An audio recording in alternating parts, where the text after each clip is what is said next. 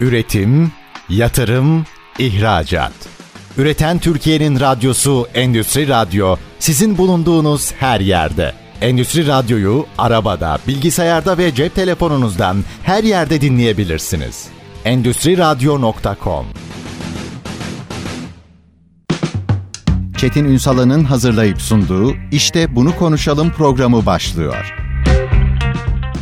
İşte Bunu Konuşalım'dan merhabalar. Türkiye'nin gerçek gündeminde birlikteyiz efendim. Bir zaten ekonomide bir dönüşüm var. Yani o eski ezberlerimizi bozmamız gerektiren bir süreçteyiz. O zaten başlı başına bir vaka. Bir de dünyada, Türkiye'de iş yapış şekilleri, ekonominin kendi piyasaların yapısı, hatta şirketlerin yönetimlerinden belki de insan kaynakları yaklaşımına kadar her şeyin değiştiği bir süreçteyiz. Biz e, biraz iki bin yirmi dörde bunları arka arkaya konuşarak başlayacağız. Çünkü bugün de konuşacağımız mesela bir tarafta kurumsal değişim. Özellikle aile işletmeleri açısından baktığımızda eksik ya da fazla. Çünkü çok ezber bilgiler var orada da. Eksik ya da fazla nasıl yönetmeliyiz? İnsan kaynakları, hatta tedarikçi denetimleri nasıl olmalı? Belgelendirme bu sürecin belki de ekonomik olarak en çok öne çıkacak olan başlıklarından biri belgelendirme. Çünkü işletmelerin şeffaflığını bir anlamda temsil eden başlıklardan biri. Ama orada da doğru belgelendirme süreçlerini nasıl yöneteceğiz gibi birçok sorunun yanıtını alacağız. Aslında özünde rekabetçi, verimli ve etkin firmaları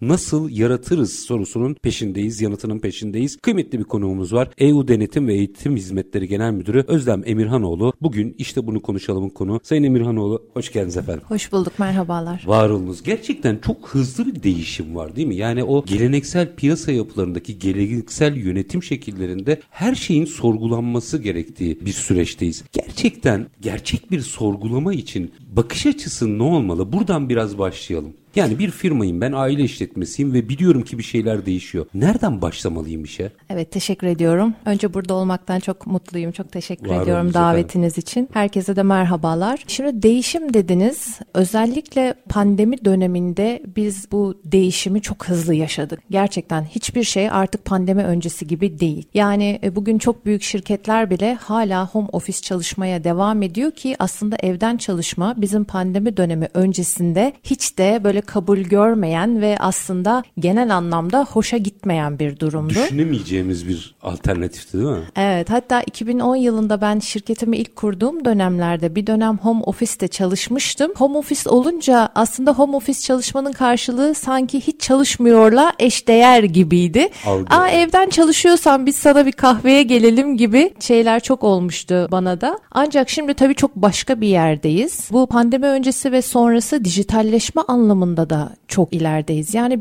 birdenbire her şey o kadar hızlı değişti ki aslında bu rekabetçi ve verimli şirketler nasıl yaratılır? Bunu tek bir başlığa oturtmak çok mümkün değil. Dün de biraz bu konuyla ilgili meslektaşlarımla da sohbet ederken aslında bize kalsa, hani biz bu tabiri caizse İSO'cularız ya, hep öyle denir. İSO belgelendirme işi yapan İSO'cular diye. Ama gerçekten bu uluslararası standartların içerisinde bizim bir firmayı sürdürülebilir kılabilmemiz için, iyileştirebilmemiz için zaten birçok konu içinde barınıyor. Ve bunları hakkıyla yaptığımızda evet gerçekten bir firmayı sürdürülebilir kılabiliriz. Ama şu anda dinamikler çok daha fazla. Yani, yani şu an doksanların I S O dokuz bin bir ile bugünün I S O dokuz bin biri çok farklı değil mi? Evet, tanımlar farklı. Bir kere insan kaynağı açısından jenerasyon çok farklı. Benim yirmi beş yıllık iş hayatım var. Benim olduğum dönemle şimdi arasında dijitalleşme, teknoloji çok farklı. Yani hem eski, yani tecrübeli olanlarımızın yeni sisteme, dijitalleşmeye ayak uydurması lazım. Yeni gelen insan kaynağının, yeni gelen jenerasyonun anlaşılabiliyor olması lazım. Bunun yanında pandemiyle beraber gelen globalde çok derin bir ekonomik kriz de var. Bir yandan savaşlar devam ediyor. Yani aslında buna bir bütün olarak bakıyor olmak lazım diyebilirim. Yani bütün koşulları eş zamanlı yönetmek gerekiyor. Bu da sanıyorum kaliteli Kaliteli bir yönetim bakış açısını ilk önce, abi nereden başlayalım dediğimizi buradan başlatmak gerekiyor.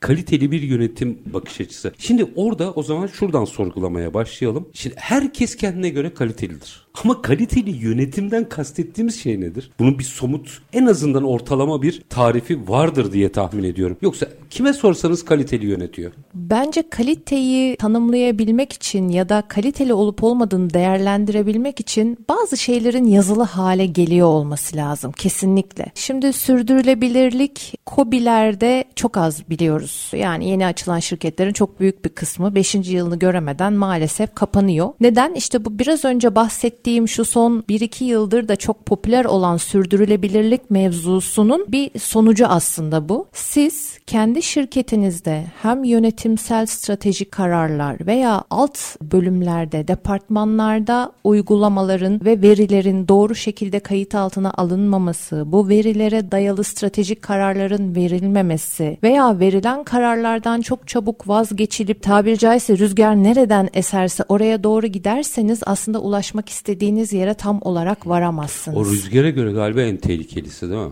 Evet, yani anlık kararlar aslında bazen çeviklik gibi görülebiliyor ama bazen de uzun vadede çok büyük sıkıntılara yol açabiliyor. Aslında o kadar ince bir çizgi var ki, yani insan kaynaklarında da o çizgi, yani hem tecrübeli elemanlara ihtiyacımız var, hem yeni taze kana ihtiyacımız var, hem dijitalleşmemiz lazım, bu kesin, ama aynı zamanda hala klasik yöntemlerden de çok faydalanıyoruz. Orada konuştuğum birçok sanayici, iş insanı, illa sanayici olması gerekmiyor. Şöyle bir bir durum var. Bir kere herkes bir şey yapması gerektiğinin farkında. Bu çok güzel bir şey. Ne yapması gerektiğini bilemiyor. Çünkü enteresan bir durumla karşı karşıyayız. Siz az önce ifade ettiniz ya, çok hızlı değişti. Bu biraz sıkıntıya neden oldu. Bir tarafta mevcudu koruma duygusu, öbür tarafta hızla değişen iş yapma modelleri. O dengeyi yakalama noktasında mesela siz ne öneriyorsunuz? Gittiğinizde, konuştuğunuzda mutlaka sizin de karşınıza çıkıyor bu e, açmaz diyeyim. Evet, bütünsel yaklaşım öneriyoruz aslında. Buna e, sistem yaklaşımı da denilebilir. Herhangi bir konu için bir şirket içerisinde bir karar alınırken sadece o konunun çerçevesinde değerlendirmemek lazım. Örneğin bir satış yapılacak, yeni bir ürünle ilgili bir satış yapılacak ama siz satın alma bölümünden geri bildirim almadan o satışla alakalı bir hedef belirlerseniz, eğer satın alma tarafında bu sizin üreteceğiniz ürünün ham maddesiyle ilgili bir sıkıntı varsa, ki biz bunu çok yaşadık. Yani satışçının müşteriye verdiği sözü yerine getirebilmesi için geriye dönüp satın alma, üretim, değil mi? Bu gibi bütün bölümlerden teyit alıyor olması lazım ki... Yani ben sattım, sen üret, bitmiyor iş. Tabii ki bitmiyor. Bütünsel bir yaklaşım lazım. Bu işte mesela en enteresan yeni metotlardan biri. Eskiden satın, biz bir şekilde hallederiz durumu vardı. Şimdi olmuyor. Evet, nasıl olsa hallederizdi ama öyle değil. Özellikle bazı sektörlerde tam zamanda üretime de geçildiği için kimse artık stok maliyetlerine katlanmak istemiyor. Yani ben bir ürünü bugün kullanacaksam belki de bu sabah kapıma gelsin istiyorum. O yüzden burada tedarik yönetimi de çok önemli ve çok kıymetli. Eskiden tedarikçilerimizi de bu kadar kontrol altında tutmuyorduk. Çünkü neden? Terminler bu kadar dar değildi. Bu kadar belki aynı konuda bu kadar çok tedarikçi yoktu. Bir sürü etkeni vardı ama şu anda biz tüm tedarikçilerimizle beraber sürdürülebilir bir yapı kurmalıyız. Çünkü tedarikçimizin iyi olmadığı bir ortamda bizim de o ürünü veya hizmeti doğru şekilde ortaya çıkartmamız ve müşteriyi memnun edebilmemiz çok mümkün değil. iki bin yirmi birin sonu, iki bin yirmi ikinin ortasına kadarki dönemde birçok satın almacıdan şunu duy, hatta Tüseyder Başkanı, dönemin başkanı burada şunu söylemişti. Artık fiyata bakmıyoruz. Yeter ki bulalım noktasındaydı. Tabii bütün aslında o an için sorunu çözüyor ama bütün maliyet dengelerini vesaire alt üst ediyor galiba, değil mi? Evet, aynı ince çizgilerden bir tanesi. Şimdi satın almacı doğal olarak en uygun ürünü almak ister ama her zaman en uygun ürün, dediğim gibi artık o kadar çok seçenek var ki uygun ürünü seçmek de bir meziyet artık. Şu durumda artık uygun ürünü seçmek bizim müşteri memnuniyetini sağlamak için doğru bir yöntem olmayabilir. Yani burada sadece fiyat performansına bakılmaması lazım. Hizmet veya ürün satın alıyorsak o hizmet veya ürünün de performansına bakmak lazım. Çünkü biz ucuz diye bir ürünü tercih ettiğimizde o ürün satın alması gerçekleşecek, bizim depomuza girecek, belki üretime kadar gidecek. Hatta en kötüsü belki müşteriye kadar ulaşacak ve oradan geri dönmesi işte bizim müşteri memnuniyetiyle alakalı çok büyük sıkıntılarımıza yol açacak ve doğal olarak biz artık rakiplerimizle rekabet edemeyecek durumda olacağız. olacağız. Düşünsenize, siz bir kere memnuniyetsizlik yaşadığınız herhangi bir üründen kendi özel hayatınızda da tekrar tekrar hizmet veya ürün satın almak ister misiniz? Tekrar almam. Tekrar ha, tekrar evet. olarak, tekrar almam. Bu hele ki söz konusu olan bi tu bi ise hı hı. çok daha kritik. Yani o müşteriyi tamamen kaybedebilirsiniz. Orada belki şimdi bir araya gideceğim ama aranın ardından şunu da konuşmak lazım. Bütün bunları yaparken bir de bambaşka gündemler geliyor. Yani bir yandan bu dönüşümü yönetmeye çalışıyor firmalarda yöneticiler. Bir taraftan işte sürdürülebilirlik gidiyor, karbon emisyonu geliyor, Avrupa Birliği mutabakat geliyor. Şimdi bir dakika ben daha burada dönüşemedim, onlar geliyor. Biraz bu süreci de konuşmak istiyorum. Çünkü orada da en tehlikeli şeyi paniğe kapılmak, orayı da biraz konuşmamız lazım. Nasıl yönetilebilir? Minik bir ara verelim. Aranın ardından E U Denetim ve Eğitim Hizmetleri Genel Müdürü Özlem Emirhanoğlu'na soracağım. Evet, biliyorum ki bütün bir ekonomiyi dönüştürmeye çalışıyorsunuz. Firmalarınızı dönüştürme ihtiyacınız gündemde ama bir taraftan da karbon emisyonu veya karbon vergisinden başlamak üzere bambaşka regülasyonlar geliyor. Tüm süreci paniğe kapılmadan nasıl yönetirsiniz? Az sonra sordum, yanıtını alacağım. Kısa bir ara, lütfen bizden ayrılmayın. Üretim, yatırım, ihracat. Üreten Türkiye'nin radyosu Endüstri Radyo, sizin bulunduğunuz her yerde. Endüstri Radyo'yu arabada, bilgisayarda ve cep telefonunuzdan her yerde dinleyebilirsiniz. endüstri radyo nokta com. Kısa bir aranın ardından işte bunu konuşalım demeye devam ediyoruz. Konuğumuz E U Denetim ve Eğitim Hizmetleri Genel Müdürü Özlem Emirhanoğlu. Şimdi araya gitmeden önceki sorumu tekrarlayayım, sizden yanıtını alayım. Bir tarafta dönüşen bir ekonomi, bunun sancıları ve buna uyum sağlamak isteyen firmalar gerçeği. Daha burayı tam halletmemişken bir taraftan da karbon emisyonu, sınırda karbon vergileri, işte bir taraftan inovasyon ihtiyacı baktığınızda buradan da müthiş bir regülasyon bombardımanı geliyor. Şimdi birinci paniğe kapılmadan bu süreci nasıl yönetir bir firma? Bence herkes paniğe kapılmalı.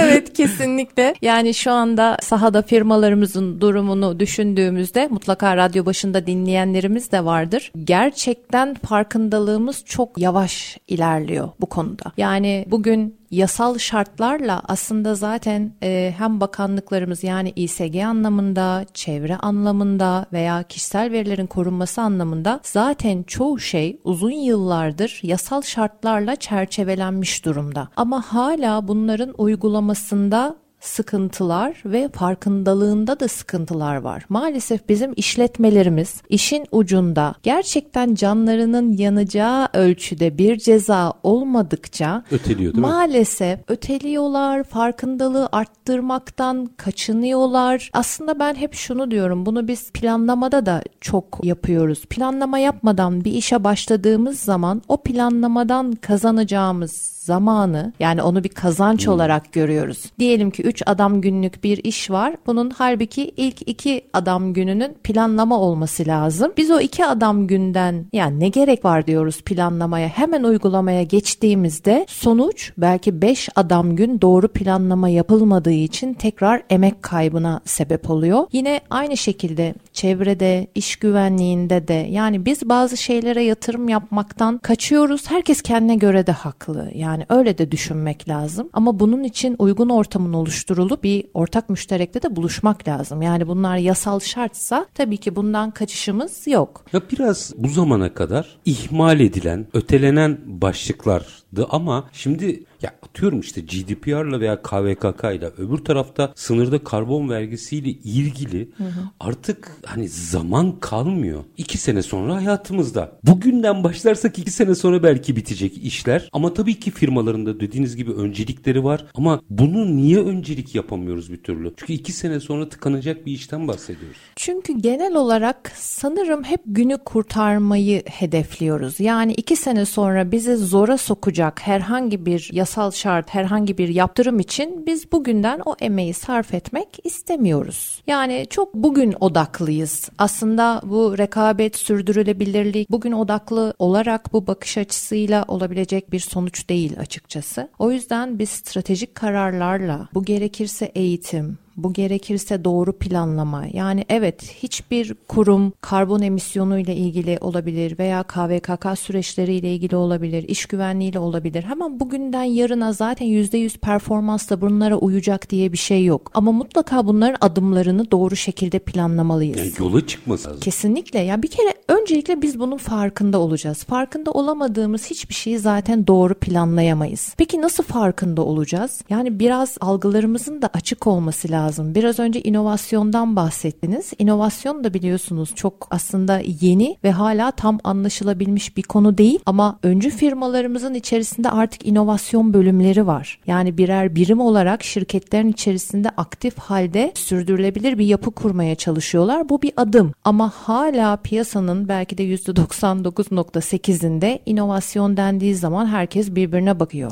Biraz slogan oldu. Yani mesela şöyle bakayım, ben tespitimde hata varsa ne olur düzeltin. İlk beş yüzde çok büyük bir problem yok. Yani yolculuk yapıyorlar. Hı hı. Az çok ama bir yolculuk var. İkinci beş yüzden itibaren sıkıntılar başlıyor. Bunların içinde de iyiler var. Kesinlikle. Ama gitgide o bin ve sonrasında durum hadi artık bunu konuşalım deme noktasına geliyor. Şimdi bu Türkiye'de Türk reel sektör açısından çok büyük bir risk. Bakın biz radyoda anlatıyoruz. Siz uzmanlara anlatıyorsunuz. Eğitimlere gidiyorsunuz. Ticaret sanayi odaları her dakika anlatıyor. Bakanlıklar her çıktıklarında söylüyor. Hala nasıl farkında değiliz? Yoksa farkında mı olmak istemiyoruz?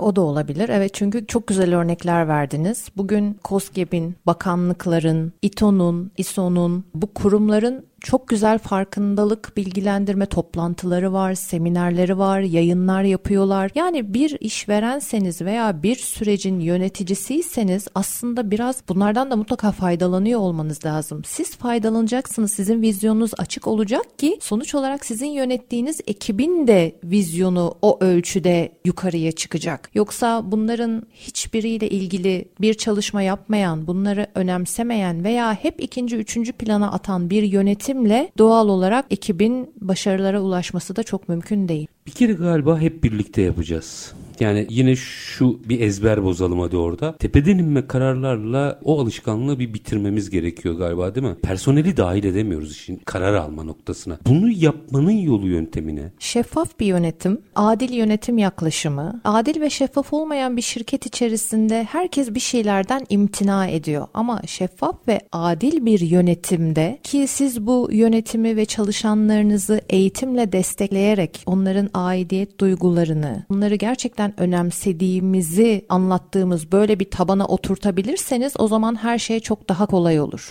Bunu birazcık somutlaştıralım mı? Çünkü yani şeffaf ve adil yönetimden neyi kastediyoruz? Çünkü kime sorsam öyle. Şeffaf ve adil bir yönetim yapıyor şirkette. Bunun gerçekten tanımlaması ne?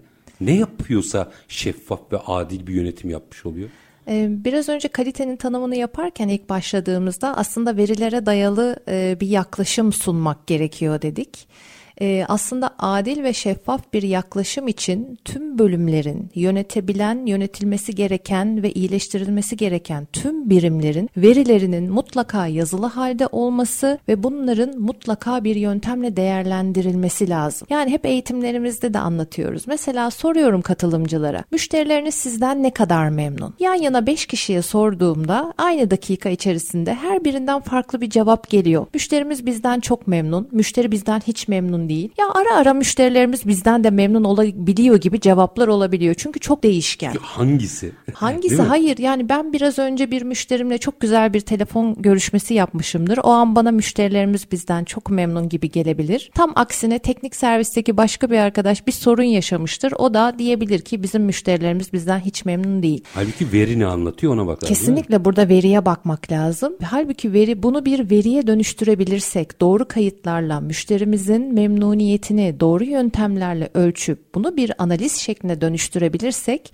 rakamsal olarak da müşterilerimizin bizden ne kadar memnun olduğu, hangi konularda memnun olduğu veya hangi konularda memnun olmadığını net bir şekilde bilebiliriz. Bu aynı şekilde proseslerin performanslarıyla da alakalı. Proses dediğimiz bölüm olarak da daha genele yayabiliriz. Örneğin bölümlerin performansları. Elimizde yazılı bir kayıt, bir denetim sonucu, o bölümlerin hedef performanslarıyla ilgili rakam rakamsal değerler yoksa, biz satın almanın performansını, satışın performansını, insan kaynaklarının performansını veya üretimin performansını nasıl değerlendirebiliriz? Bence diyerek. Ya o zaman şöyle oluyor, işte bizim satın alma çok çalışıyor, zaten çok yoğun, hiç kimse üzerine alınmasın. Hep söylediğim gibi örnekler tamamen genel örnekler. Ama işte insan kaynakları şöyle, ya üretimde hiçbir şey yetiştiremiyor. Hayır, üretim hiçbir şey yetiştiremiyor diye satın alma ona doğru kaynak sağlayamıyor belki. Veya satış, satış prosesinin içerisinde müşteriden gereken bilgileri almadığı için içeride bir şeyler tekrar tekrar yapılıyor olabilir. Ya da üretim planlamasının dışında e, satış yapıyordur. Evet, her şey olabilir. Bunları bilebilmek için önce süreçlerin tanımlanması, süreç adımlarının net belirlenmesi, herkesin o belirlenmiş süreç adımlarına uygun şekilde, yani özleme göre veya çetine göre değil. Eğer Endüstri Radyo'nun burada bir süreci varsa ve bu süreç adımları belirliyse, buraya gelen her konuk veya her radyo programı yapan kişi aynı süreç adımlarını uyguladığı zaman ancak burada sürdürülebilen bir yapı ortaya çıkabiliyor. Yani mukayesenin şartlarını eşleştirmek gerekiyor. Mümkün olduğunca kişilere bağlı kalmadan, tabii ki yetenekleri kullanarak, ama kurumun yapısına, kurumun kültürüne uygun bir sistem kurgulamak gerekiyor. Burada yine bir handikap daha var. Onu da açmanızı rica edeceğim. Çünkü bunları ne zaman konuşsak, özellikle Anadolu'da yaptığımız ziyaretlerde biraz sohbet ederken, çünkü o artık dost sohbetine dönüyor. Herkes rahat rahat dökülüyor. Yani belki gidip gazeteci olarak soru cevap yapsanız şey yapmayacak ama haberin dışında sohbet ederken dökülüyor herkes. Hep şunu duyuyorum. Evet, bunlar çok önemli ama bunlar büyük firmaların işi. Benim yanımda çalışıyor on kişi. Bu işin büyüğünün küçüğünün olmadığını nasıl anlatacağız? Evet, şimdi aslında çok güzel bir şey söylediniz. Bazen bu, ben de çok takılıyorum. Neden? İmkanlar ve kaynaklar anlamında doğal olarak Anadolu'daki küçük bir işletmeden de biz çoğu şeyi bekliyoruz. Yani olmamasına rağmen, o imkanlar ve kaynaklara ulaşamamasına rağmen bekliyoruz. İşte burada tedarik yönetim zinciri biraz devreye giriyor. Son yıllarda büyük ana sanayilerin tedarikçi iyileştirme projeleri kapsamında veya KOSGEB gibi, bu tarz kurumlar gibi iyileştirici faaliyetler yapan süreçlerde bizim tedarikçileri bu şekilde iyileştirebilmemiz mümkün oluyor. Orada da bir handikap var. Ben hep handikapları söylüyorum. Siz bana cevabını söyleyin diye söylüyorum. Mesela bu konuda KOSGEB'in müthiş uğraştığını biliyorum. Evet. Müthiş uğraştığını biliyorum. Ama KOSGEB'de para var. Herkes paraya konsantre. KOSGEB'in anlattığını, tamam onu da yaparız falan deyip, hı hı, halbuki onu yapmadan o paraya da ulaşamayacağını bir türlü anlayamayan çok işletmeye şahit oldum. Evet, şeyi anlıyorum. Yani günlük ihtiyaçları anlıyorum ama merak ettiğim şey şu. Soluklanıp, durup, tekrar doğru adımları atmaya başlamak mümkün değil mi? Doğru adımlar eğitimle geliyor ve farkındalıkla geliyor. Yani eğitim ve farkındalık olmadan zaten durduğumuz yerde doğru adımları atabilmemiz çok mümkün değil. Bir kere insan kaynağı sıkıntısı çok büyük. Anadolu'da da çok büyük, İstanbul'da da, Ankara'da da çok büyük. Ve biz mavi yakada bulamıyoruz, yazılım mühendisi de bulamıyoruz. Yani o kadar geniş bir yelpaze ki. Yani şu anda piyasada kaynakçılar hani kara borsada diyebilirim. Bizim kaynak operatörlerimiz yok, çok az var. Genel müdür maaşına bulunamıyor. Geçenlerde haberini yaptık. Evet, gerçekten. Yok çünkü. Aşağı yukarı öyle, gerçekten yok. Bizim işte öncelikle insan kaynağını da tüm Türkiye'de yaygın hale getirebilecek projelerle işe başlamamız lazım. Tamam, Anadolu'da bir firma çok güzel her şeyin farkında. E, çalıştıracak elemanı yok ki. Yani çalıştıracak o yetkinlikte maalesef eleman yok. Olan da o bölgeye gitmiyor zaten. Hı hı. Şimdi öyle de düşünün. Yani biz İstanbul, Ankara dışındaki çoğu şehirde oraya kabiliyetli, yetenekli insan kaynağını çekmekte de çok zorlanıyoruz. Herkes büyük şehirde kalmak istiyor. Yerinde dönüşümleri sağlamanın yolu da galiba oradaki personeli belki alıp eğitmekten geçiyor. Bunlar da çok güç ve pahalı işler değil, özellikle Anadolu'da aslında. Belki biraz eğitimi önemsemek gerekiyor orada. Eğitimi önemsemek, farkındalığı önemsemek, mutlaka Anadolu'da yerel temsilciliklerle, yani kalkınma ajansları, dediğim gibi KOSGEB müdürlükleri, bu gibi yerel kurumlarla mutlaka iletişimde olmak lazım. Yani bizim en önemli dayanabileceğimiz, e, arkamızı yaslayabileceğimiz kurumlar aslında onlar. Çünkü bununla ilgili uğraşanlar da var. Van'da bir sanayicinin bir toplantıda şey dediğini hatırlıyorum ben. Siz yeter ki gelin buraya yatırım yapın. Ben tekstilciydi. Ben bütün elemanlarımı size vermeye hazırım. Ben yenisini yetiştiririm. Biraz da bakış açısı işte bu. Açacağız, yine açacağım. Biraz insan kaynağını açarak devam edelim. Hatta yine belgelendirme süreçlerini de nasıl yönetmemiz gerektiğini açmak istiyorum bu kapsamda, ama insan kaynaklarıyla devam edelim. Minik bir ara, aranın ardından E U Denetim ve Eğitim Hizmetleri Genel Müdürü Özlem Emirhanoğlu'yla işte bunu konuşalım diyeceğiz. Lütfen bizden ayrılmayın. Üretim, yatırım, ihracat. Üreten Türkiye'nin radyosu Endüstri Radyo, sizin bulunduğunuz her yerde. Endüstri Radyo'yu arabada, bilgisayarda ve cep telefonunuzdan her yerde dinleyebilirsiniz. endüstri radyo nokta com. Kısa bir aranın ardından işte bunu konuşalım demeye devam ediyoruz efendim. E U Denetim ve Eğitim Hizmetleri Genel Müdürü Özlem Emirhanoğlu bizlerle birlikte. Rekabetçi, verimli ve etkin firmalar nasıl yaratırız sorusunun yanıtını arıyoruz. Geldik insan kaynağına. Şimdi insan kaynağı deyince iki farklı başlıkta bunu açmak gerekiyor. Oradan rica edeceğim. Birincisi e, mevcut insan kaynağının dönüştürülmesi. Hani buldunuz, dönüştürün, bir bu var. Bir de iş sağlığı güvenliği açısından baktığınızda. Çünkü çok değil yani, şu anda bile bence yurt dışına bir şey mal satmaya kalktığınızda tık diye karşınıza çıkan başlıklardan biri. Hani insani olarak zaten yapmanız gerekiyor, ayrı bir konu da, şartlardan bir tanesi. Ama onun ötesinde baktığınızda şöyle konuşalım. İnsan kaynağı diye açayım. Bir, bu yeteneklerin kullanılması. İki, iş sağlığı güvenliği. Ne noktadayız? Şimdi insan kaynakları deyince şirketlerdeki işe alma süreçlerine bir dönmek lazım. Güzel. Aslında işe alma süreçlerinde de büyük sıkıntılar olduğunu görüyoruz. Ben bazen şöyle diyorum, yani KOBİ'lerimizde biz çoğu zaman işe almayı da bilmiyoruz, işten çıkartmayı da bilmiyoruz. Açın biraz, enteresan bir şey bu. İşe alırken bir çalışanı herhangi bir pozisyon için doğru elemanın seçilmesi, doğru elemanı nasıl seçersiniz? Eğer öncesinde siz kendi organizasyon yapınız uygun bir pozisyon belirlemiş, onun görev tanımını oluşturmuş, yani o altyapıyı hazırlamışsanız ancak doğru kişiyi seçip seçmediğinizden emin olabilirsiniz. Yoksa bugün işte Özlem gözümüze çok güzel gözüktü ya, onu alsak da şu pozisyona koysak gibi bir işe alma olamaz ki bunlar maalesef oluyorlar. Öyle olunca da ne oluyor? Performans olmuyor. Bir kere doğru yetkinlikte doğru kişiyi doğru pozisyona seçebilme kabiliyeti. Daha sonra işe aldığımız her pozisyondaki kişinin oryantasyon eğitimi adı altında kurum kültürünün, şirket yapısının, kendi yaptığı işin detaylarıyla bir eğitime tabi tutulması. Aa, o var. Deneme süreci üç ay maaş vermem.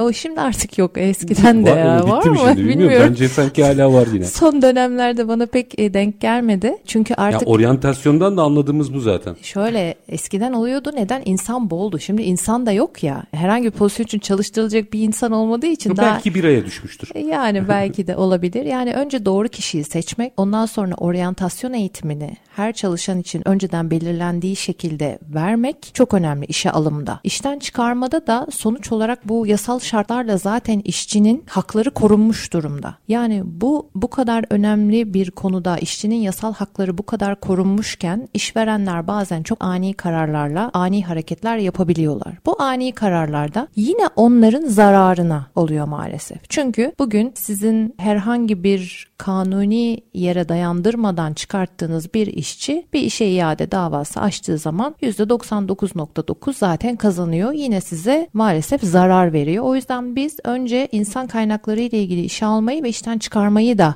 doğru şekilde yapabiliyor olmamız lazım. İş mahkemelerinde işverenlerle konuştuğunuzda mağduriyet var. Yani yüzde doksan dokuz çalışan lehine çıkıyor. Bunu kullanan var. Şimdi gerçekten böyle olan var. En tepe Hı-hı. kurumlardan birinin başkanının söylediğini söyleyeyim. Hı-hı. Firmada hırsızlık yaptığını bildiğim kişiye işe iade verdiler dedi. Evet, doğrudur. Yani biraz da orada da farklı. Biraz işverense yapmıştır bir şey duygusu da var. E, oranın da birazcık düzelmesi gerekiyor sanki. Evet, yani orada da hep sonuçlar birbirine çok yakın çıkıyor. Hı hı. O yüzden bunun doğru yöntemiyle beraber şimdi nereye bağlayacağım? İnsan kaynakları bizim bir şirket içerisinde, hani insan kaynakları para kazandırmadığı için kaliteden bile sonra gelebilir açıkçası. O yüzden çok sonlarda ihtiyaç duyulan bir yapı. Halbuki o kadar önemli ki doğru insan kaynağını istihdam edemezsek biz nasıl doğru şekilde şirketimizi yönetebiliriz? İş orada başlıyor değil mi? Yani evet. Ekipte başlıyor aslında. Kesinlikle ekipte başlıyor. Sonra işe aldınız. Artık gençlerimiz o kadar akıllılar ki eğer içeride doğru bir organizasyon yoksa, kendi gelecekleriyle ilgili kariyer planlarına uymayan bir yapı görüyorlarsa doğal olarak orada kalmak istemiyorlar. O bizim jenerasyonumuzda kaldı. Böyle başımızı öne eğip uzun yıllar aynı yerde sebat ederek çalışmak, artık yeni nesilde bu yok. Yani kendilerine uygun olmadığı yerde bir dakika bile kalmak istemiyorlar. Belki de onların yaptıkları doğrudur. O yüzden çalışan bağlılığı çok önemli. Çalışan bağlılığının en önemli etkenlerinden biri de eğitim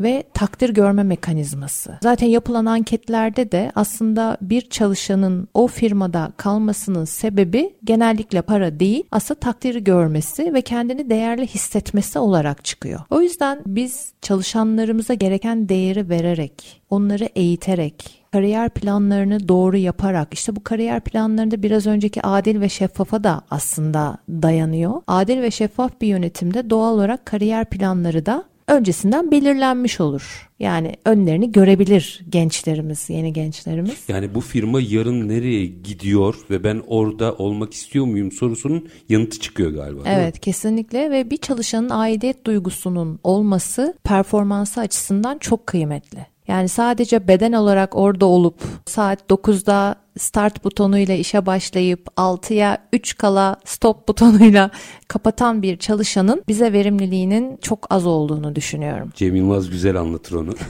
Yani dokuzda başlayıp altıda toplamda evet. bir iki saat çalışmış bir evet. fotoğrafta ortaya çıkıyor. Öbür taraftan da zaten o yapılması gereken işler, yine bir dengesizlikten bahsedeyim. Yönetim sorunu, birinin yapmadığını diğerini tamamlamak zorunda kaldığı için de çok ciddi dengesizliklere neden oluyor. Bu da dengeyi bozuyor sanki firmalarda. Evet, burada liderlik benim aklıma gelen. Yani liderlik çok önemli. Doğru yönetim. Görebilme, doğru gözlemleme, objektif gözlemleme ve yönetimin bakış açısı da çok önemli. Bizim bir atasözümüz var. Hani biraz ona da ben söyleyebiliriz. Yani ön teker nereye giderse arka teker de oraya evet. gider diye bir lafımız var ve bazı zaman gerçekten bunu görüyoruz. Çünkü insanımızda biraz kontrol altında tutulma yaklaşımı var açıkçası. Yani çok çok bilinçli olan kesim hala az. Yani çalışanlarımız istiyor ki bir e, senkron olsun. O yüzden aslında home ofisleri biz yıllarca reddettik. Tabii. Bize öyle geldi ki sanki hiç kimse evinde çalışmayacakmış gibi aslında. Hatta şu anda home ofis çalışanların çoğu şikayetçi, iş bitmiyor. Evet, iş bitmiyor. Belki konsantrasyon sorunları olabiliyor. O yüzden burada liderin, yöneticinin bence tavır, davranışları da çok önemli. Peki bir noktayı daha açalım. Şimdi bütün bu gereklileri yerine getirdi bir firma. Küçük ya da büyük, hiç önemli değil. İnsan kaynağından yönetime kadar kendini geliştirdi, dönüştürdü. Bir taraftan işte mutabakata çalışıyor, bir taraftan inovasyon çalışıyor. Bakın bunlar çok güzel ki çok küçük firmalarda bile gördüm ben bunu. Tamamen bir bakış açısı ama yet günün sonunda siz ihracatçı olmak için bir de bunları belgelendirmek zorundasınız. Şimdi orada da hadi bunu bir belgesine alalımla başlayıp devam eden yanlışlar var. Doğru belgelendirmeyi, yönetmeyi de anlatabilir misiniz bize? Tabii ki. Aslında bitmiyor dediniz ya, zaten bitmeyecek, bitmesin de. Çünkü bunların hepsi ana başlık altında söylemek gerekirse aslında iyileştirme. Yani biz yeni yasalara uyum sağlarken, işte Paris İklim Anlaşması, karbon emisyonu çalışırken veya inovasyon yaparken aslında hep iyileştirme odaklıyız. Yani kendimizi hep iyileştirme ve güncel tutma çabamız var aslında. O anlamda ön Önce belgelendirmeden önce, tabii belgelendirme bunun son ayağı. Belgelendirmeden önce yasal şartsa yasal şart, uluslararası standartsa o uluslararası standardın şartlarına uygunluğumuzu mutlaka gözden geçirmeliyiz. Bu kendi kaynaklarımızla olabilir veya dışarıdan hizmet de alabilirsiniz bununla alakalı. Yani bir ön değerlendirme. Biz gerçekten bu belgelendirme için uygun muyuz? Biz gerçekten bu yasal şartın tüm şartlarını olması gerektiği gibi yerine getirmiş miyiz diye aslında bir değerlendirme metodu mutlaka uygulanmalı. Ondan sonra eğer bu süreç bir belgelendirmeye gidiyorsa, yani belgelendirme süreci olan bir şartsa, o zaman kendine en uygun belgelendirme kuruluşlarıyla irtibata geçerek bu belgelendirme sürecini tamamlayabilirler. Peki kendilerine uygun belgelendirme kuruluşları ne? Örnek veriyorum, genellikle Türkiye'de ihale kuruluşları devlet kurumlarından akredite veya Türk Standartları Enstitümüzden alınmış uluslararası standart belgelerini isterler. Sizin ihale şartlarınız varsa ona göre bir belgelendirme yaparsınız. Avrupa'ya mal satıyorsanız ona evet, göre belki. Sadece Almanya ile çalışıyorsunuzdur. O zaman Almanya'daki müşteriniz sizden tabii ki Almanya kökenli belgelendirme veya akreditasyon şirketlerinden bu belgeleri isteyebilir. O zaman da onlara yönlenebilirsiniz. Ama bunlara hakim oluyor olmanız lazım. Yani ya bir danışmanlık süreci, ya bir mentorluk süreci, ya bu biraz önce bahsettiğimiz kurumlarla diyalog. Bir de şu anda bilgiye ulaşmak çok kolay. Yani bundan beş sene öncesiyle bugün arasında bilgiye ulaşım anlamında o kadar önemli bir olumlu anlamda fark var ki şu an Google'a her konuda bir şey yazabilirsiniz ve her konuyu en iyi bilenin küçük bir videosu, küçük bir podcast'i, en kötü onun iletişim bilgilerine ulaşabilirsiniz. Ve bu anlamda hani bizim sektörle ben hem mentorluk hem danışmanlık ayağında faaliyet gösteren biri olarak bizim çevremizde, bizim sektörümüzde gerçekten sorulara herkes olması gerektiği gibi mutlaka cevap veriyor. Yani hiç kimseyi cevapsız bırakmamaya çalışıyoruz ki bu konuda S T K'larımız da var. Kesinlikle S T K'lar da çok önemli olduğunu düşünüyorum. Yani bir bilgi Bilgi paylaşımı mutlaka söz konusu. Peki iki üç dakika var ama şunu da konuşmak istiyorum. Çünkü belki de konuştuğumuz her şeyin özeti bu sorunun yanıtında olacak. Bütün bunlara yatırım değil de maliyet gibi bakmayı nasıl değiştireceğiz? İşte ince çizgideyiz yine. O maliyeti gözden çıkarmazsak öbür tarafta müşteri memnuniyetini veya sürdürülebilirliği sağlayamayız. Burada o dengeyi sağlamak yine yönetimin elinde. Yani emek vermeden maalesef bir şey elde edemiyorsunuz. Önce emek vermek lazım. Burada neye emek verdiğimiz, nasıl planladığımız, hangi sonuçlara ulaşmak istediğimiz çok önemli. Peki yine bununla bağlantılı. Tüm bunları yaparken hadi bunların yatırım olduğunu da kabul ettik. Orayı da hallettik. Bir tık sonrası daha var. Kopyala yapıştır. En büyük dertlerden biri bu. Yani düz mantık baktığınızda ilkesel olarak doğru gözüken birçok şey ama hani nasıl insanların karakteri varsa firmaların da karakteri var. Bütün bu doğruları kendi firmamın kültürüne özümsetmek için izlemem gereken yol ne? Bence en kırılma anlarından biri de bu. Evet işte Hakan doğru yapmış, Özlem Hanım doğru yapmış ama Çetin için de doğru mu o? Onu nasıl özümseteceğim? Büyük ihtimalle değil. Yani evet sizin benim için veya X biri için doğru olan sizin için doğru olmuyor. Çünkü ben hani yirmi beş yıllık tecrübemde şunu gördüm. Aynı işi yapan, aynı ürünü üretiyor. beş firmayı bile yan yana koyduğumuzda mutlaka farklı bir şeyler var. Personelin kalifikasyonu farklı, kendi altyapılarındaki kullandıkları makine, ekipman, teçhizat farklı, üst yönetimin bakışı farklı, belki bölgesel olarak oldukları yer farklı. Bütün bu farklılıklarla bu belgelendirme sürecine giderken danışmanlıkların her firmaya uygun butik adımlarla aslında işlenmesi gerekiyor. Ben onu diyorum. Yani biz hiçbir işimizde böyle çok kolaylıkla bir danışmanlık faaliyeti gerçekleştiremiyoruz. Çünkü her bir süreci, her bir konuyu ince ince işlemek durumundayız ve bütünsel bakmak durumundayız. Bunu çok görüyoruz. Bazen başka bir konuda bir danışman giriyor firmaya biz kalite tarafını yaparken. O danışman I S O standardına uygun faaliyet yapmadığı için bir şeyi yaparken öbür tarafı bozuyor. Halbuki bütün olarak bakmak lazım ve bu gerçekten herkesin emek vermesi gereken. Danışman geldi, tek başına oturdu, çalıştı. Kimseye bir faydası yok ki. Yani bunu birazcık terzi usulü yaparsak ancak firmaya faydası olur. Yani mucize yok. Hangi profesyonelden yararlanırsanız yararlanın, onunla çalışırsanız çalışın, sizin de o sisteme dahil olmanız gerekiyor. Doğru anladım. Kesinlikle beraber oluyor olmamız lazım. Sayın Emirhanoğlu çok çok teşekkür ediyorum. Evet belki biraz zaman zaman övdük, bazen üzdük ama hani bunları konuşmak gerekiyor. Çünkü biliyorum ki siz de sahadasınız. E ben de fena değilimdir. Yani Türkiye'nin her yerine her fırsatta gider dolaşır. Gittiğim yerlerde de birazcık sohbet ederim. Gerçek bu. Çözüm kolay ama değil mi? Farkında olarak kendi resmini çekerek başlamaya niyetlenen için çözüm kolay. Yala, doğru mudur? Kesinlikle. Yüreğinize sağlık. Çok teşekkür ediyorum. Son bir cümle alayım öyle veda edeyim size. Ben çok teşekkür ediyorum. Biz bazen doğruları bazen yanlışları konuşuyoruz. Ama hep söylediğim gibi yanlışlar bizim için örnek değil. Yanlışın neresinden dönersek kar. Hep doğruları alacağız. Yani yanlışı örnek alarak kendimize hem özel hayatımızda hem şirketlerimizde ilerleyemeyiz. O yüzden bu işlerin de doğrusu zaten var. Yazılı halde de var. Hiç kimsenin de Amerika'yı yeniden keşfetmesine gerek yok. O yüzden doğru insanlarla, doğru şekilde, doğru süreçlerle yürünebilir. E U Denetim ve Eğitim Hizmetleri Genel Müdürü Sayın Özlem Emirhanoğlu. Çok çok teşekkür ediyorum efendim. Sağ olun. İyi akşamlar diliyorum var herkese. Olunuz. Efendim biz bugün rekabetçi, verimli ve etkin firmaları nasıl yaratırız bunu konuştuk. Detaylara baktık. Yani bir tarafta kurumsal değişim, öbür tarafta insan kaynakları, tedarikçi denetimleri, doğru belgelendirme. Her açıdan baktığınızda